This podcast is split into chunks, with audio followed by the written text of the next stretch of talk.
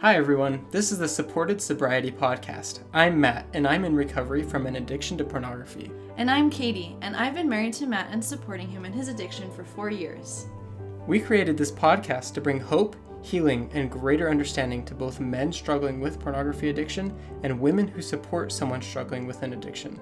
I upload episodes for men with pornography addictions. And I upload episodes for the women who are supporting their loved one.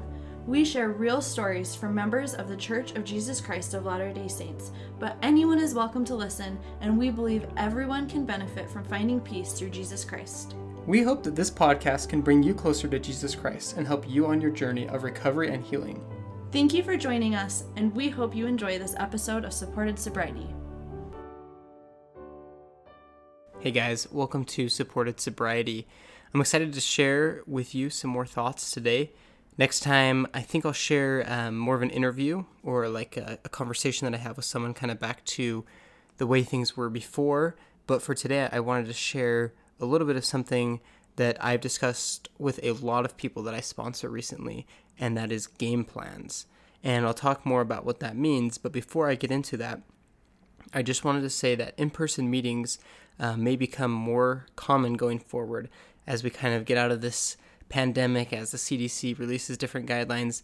Um, we just got a, a text today saying that Katie and I are going to return to doing an in person meeting this week. This Sunday, it's a couples meeting, and we're super excited to do that. Um, so, just wanted to let you know to check out ARP, or actually, it's check out addictionrecovery.churchofjesuschrist.org for more information and that some of your meetings may be opening up to in person. I know that some of you already are going back to in person meetings, um, depending on where you're at. So I wanted to give you that heads up. So, diving into the topic that I want to talk about today game plans. What do I mean by that? And what is a game plan? To me, a game plan is a playbook of what to do in different scenarios. Game plans make it so that decisions are made in advance with limited emotion and compulsive sway and in accordance with your greatest interests in mind rather than in the heat of the moment. So basically, you make decisions in advance so that you don't have to in the moment. And I've heard it said a lot in the church to decide one time that you'll never do something so you don't have to decide again and again. And for a lot of us stuck in addiction, that's hard to kind of apply just because we've already like fallen into our addiction. So we can't say, I, I'm going to decide to like, never look at pornography. But we can say, when I'm in a situation where I'm alone, I am never going to have access to the internet, or I'm never going to be alone in the sense that I will text a support person before I'm completely alone and, and stuff like that. So that's kind of what I'm talking about. Today, I want to talk about two sets of game plans specifically. One of them I poached from a book, and I'll talk more about that. And the other one I've kind of come up on with on my own um, seeing the different problems that people go through as they struggle to find true recovery. So, the first one is day to day recovery and a game plan for how to achieve that. And the second one is for post relapse recovery, meaning what you do after you have a relapse. So, starting off with day to day recovery, I think it's helpful in discussing game plans to break recovery up into three segments. And Quick disclaimer I know that recovery is not as simple as I'm about to make it, but it is useful, for me at least, to look at this and say, this is how recovery breaks up. So, the first part of recovery is the initial breakaway when you may be slipping up very frequently. You um, just started going to meetings, you just decided, you know, I really want to beat this thing.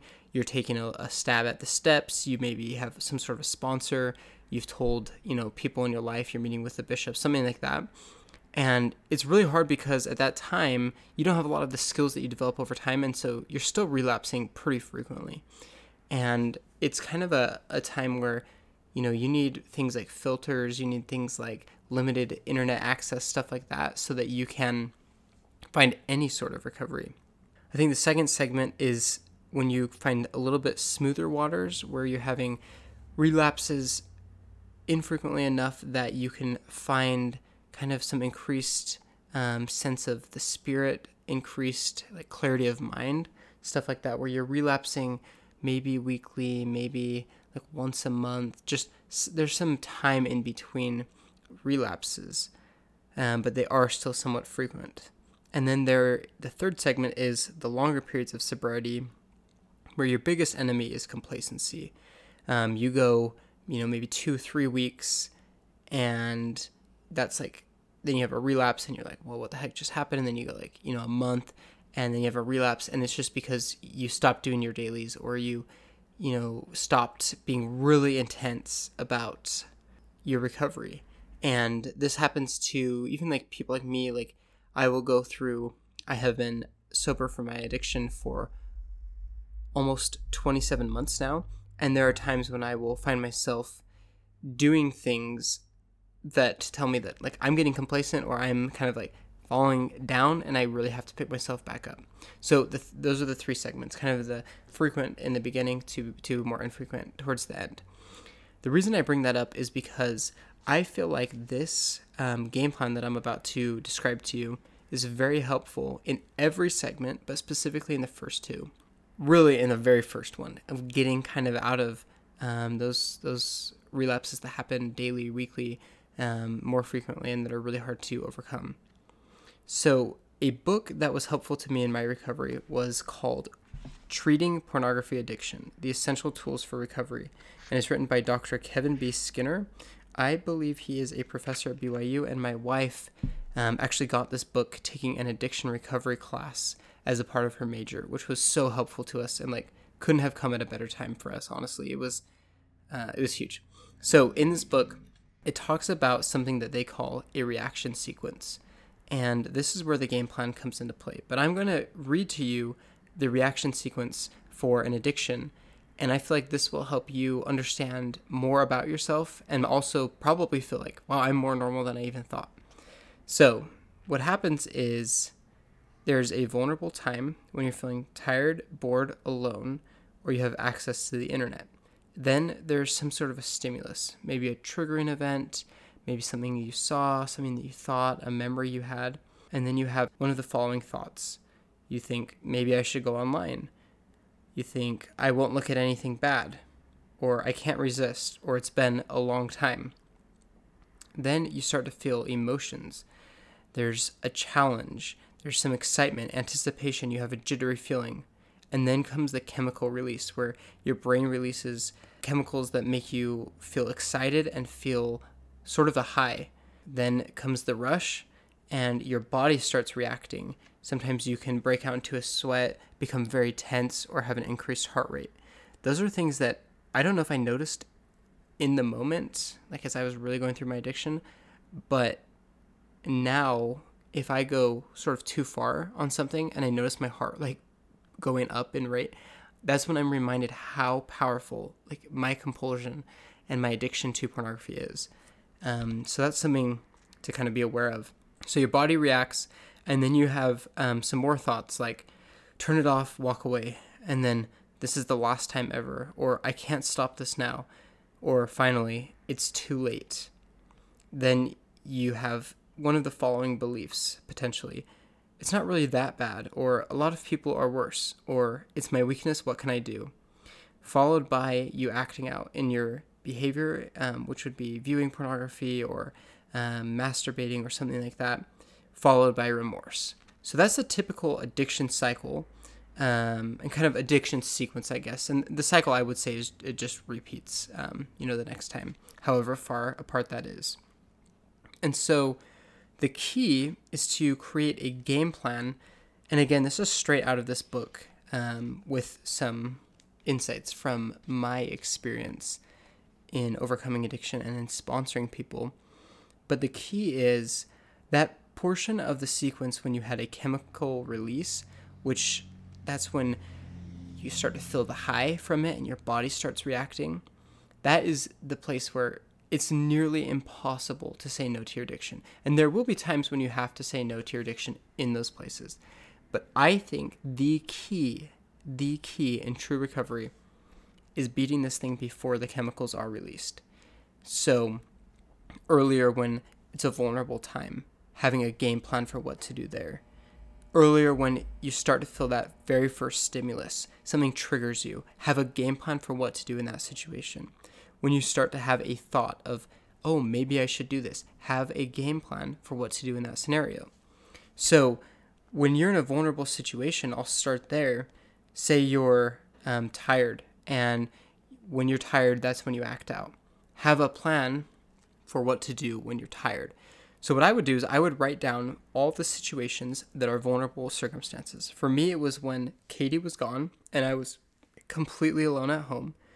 It was during like finals or really stressful periods. So, like um, loneliness, stress, and then boredom when I was really bored, um, which usually came more in the form of I, I was studying all day and it was so boring. And so it was kind of like intermingled with stress. But those were vulnerable times for me. And so what I did is I wrote down those three things and I said, these are the situations where it's vulnerable when I'm home alone. And then I wrote, what am I going to do when I'm home alone? And to briefly read from some of what I wrote early in my recovery, um, I basically, when I was home alone, I would text my sponsor and say, Hey, I'm home alone. It's a vulnerable time for me. I'll let you know if something happens. And that seems insignificant, but A, it puts me in a mental state where I'm saying, okay, I am need to be aware. And for some people, maybe that's like triggering because um, you're focusing so much on your addiction. For me, it was putting me in a heightened state of awareness of saying, if anything remotely triggering happens, like I need to act on it really fast. And so the other thing that it does is it made it broke down a barrier. That is a key and um, a pattern that I kind of want to bring up more in this episode. But you you need to break down the barriers that make it hard for you to reach out, get help, and avoid your addiction.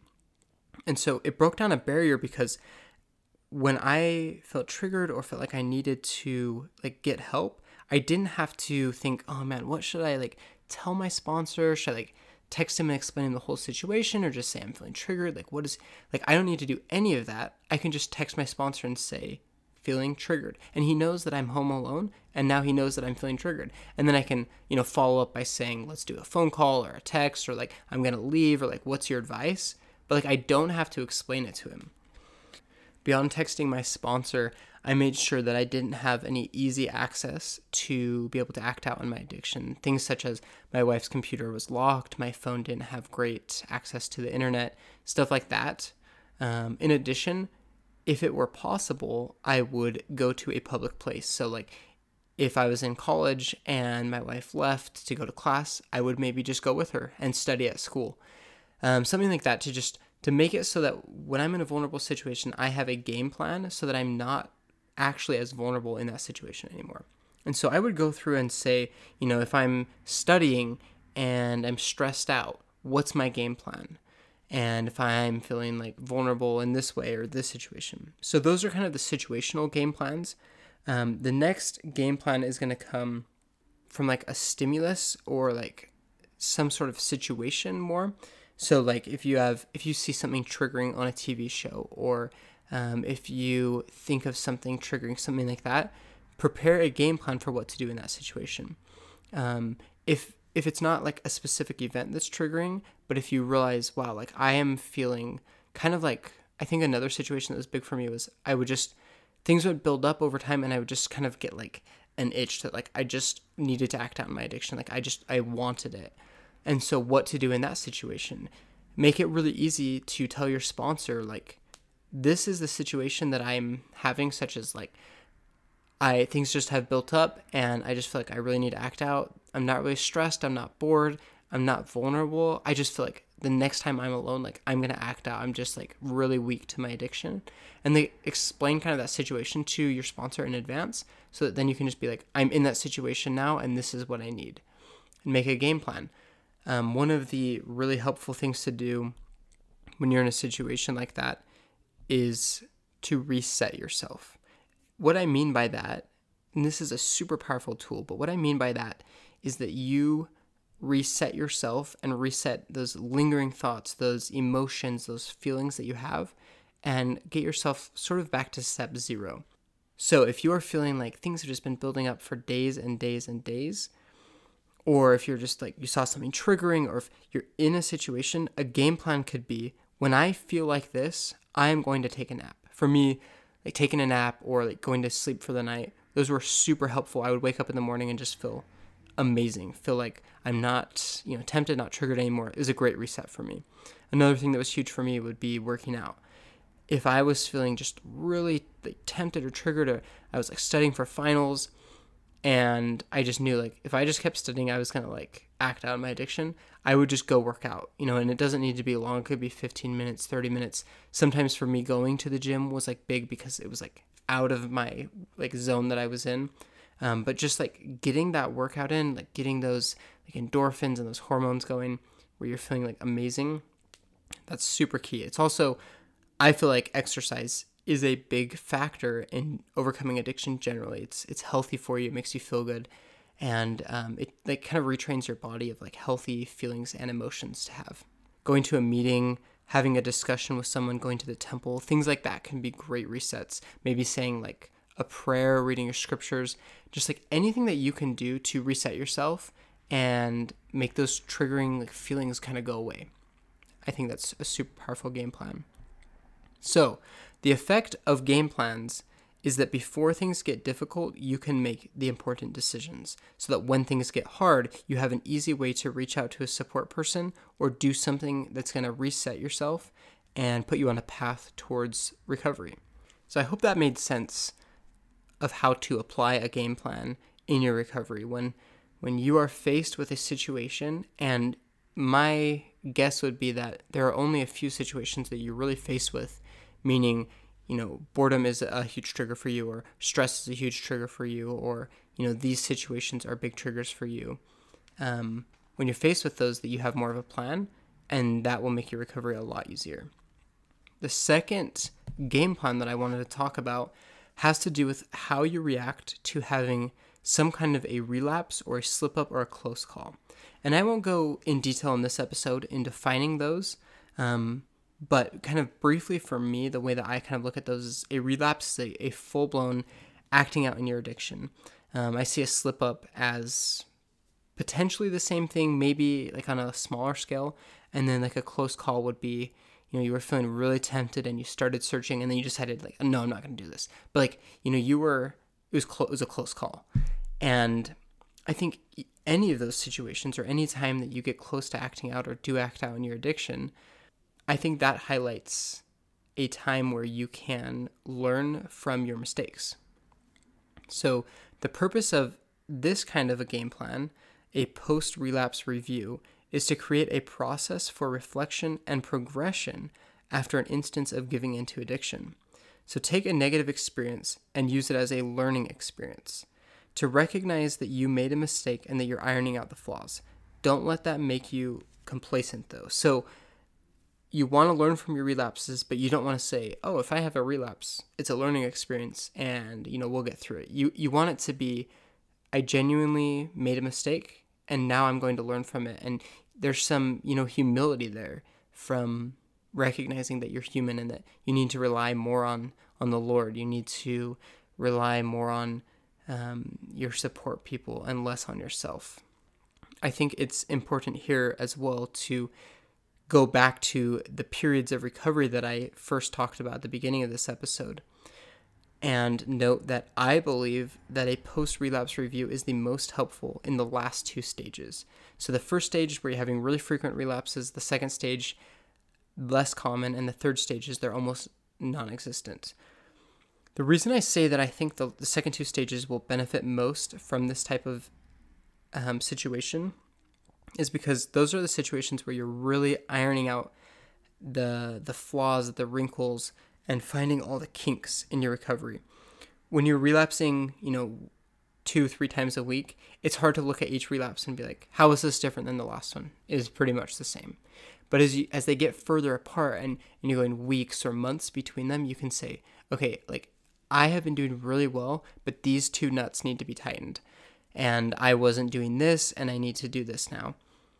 For instance, if you have a really great system of recovery where every day you visualize your day and you say, This is how things need to go today in order for me to overcome my addiction, but you put it off for like a week and you don't really do it and then you relapse and you look back and you're like, What led up to this? That's a great time to say, you know, I either need to make it easier to do that visualization, I either need to do it um, I, I need to like give myself more time to do it. You know, find some way to tighten up that bolt. But part of the reflection process that I feel like is really important is giving yourself questions to ask after you have had a relapse or um, some sort of a close call. The reason I think that this is important and the reason I think it's important to write them down and have specific questions is again to make it easier on yourself. So what you don't want to do is after you have a relapse, you're you're already feeling bad, it's already a tough situation. You don't want to dig it in deeper by saying, "Okay, how do I learn from this?" and it's too vague, it's too abstract for you to really discover what you need to discover. So, come up with some questions to ask yourself so that things can become a lot easier for you after the relapse.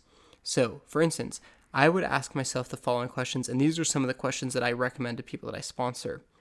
What events, large and small, led up to this relapse?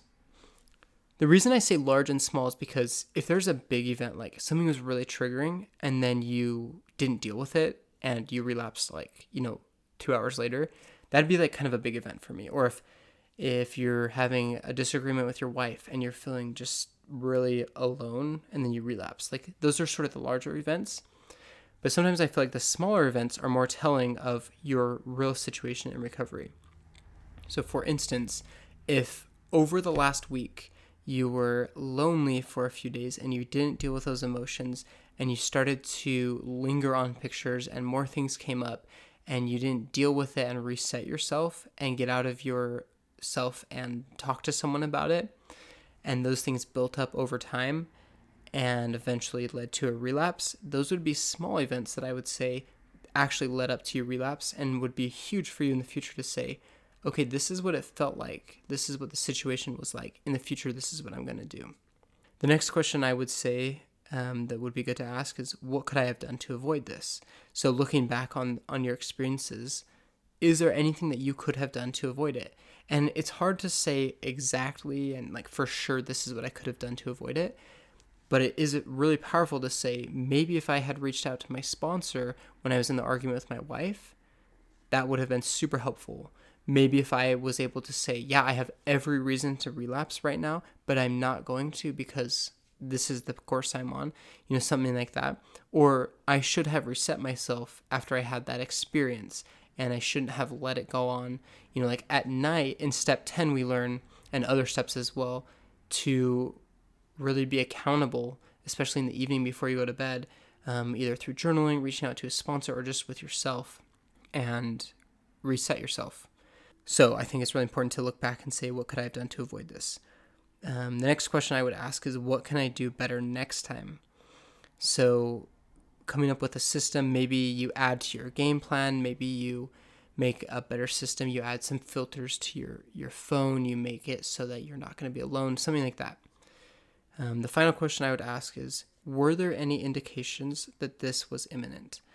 Meaning, is there anything in the future that I can look to or recognize a feeling and avoid having a relapse? For me personally, I have learned that when I feel kind of that rush or that excitement around a picture or something that I see that's inappropriate, instead of feeling, oh man, I should look at this, I have like rewired my brain and been able to develop a new pattern where when I see that, I immediately know this is not a path that I'm going to go down because there's nothing down here for me. And it's really easy for me then to turn away.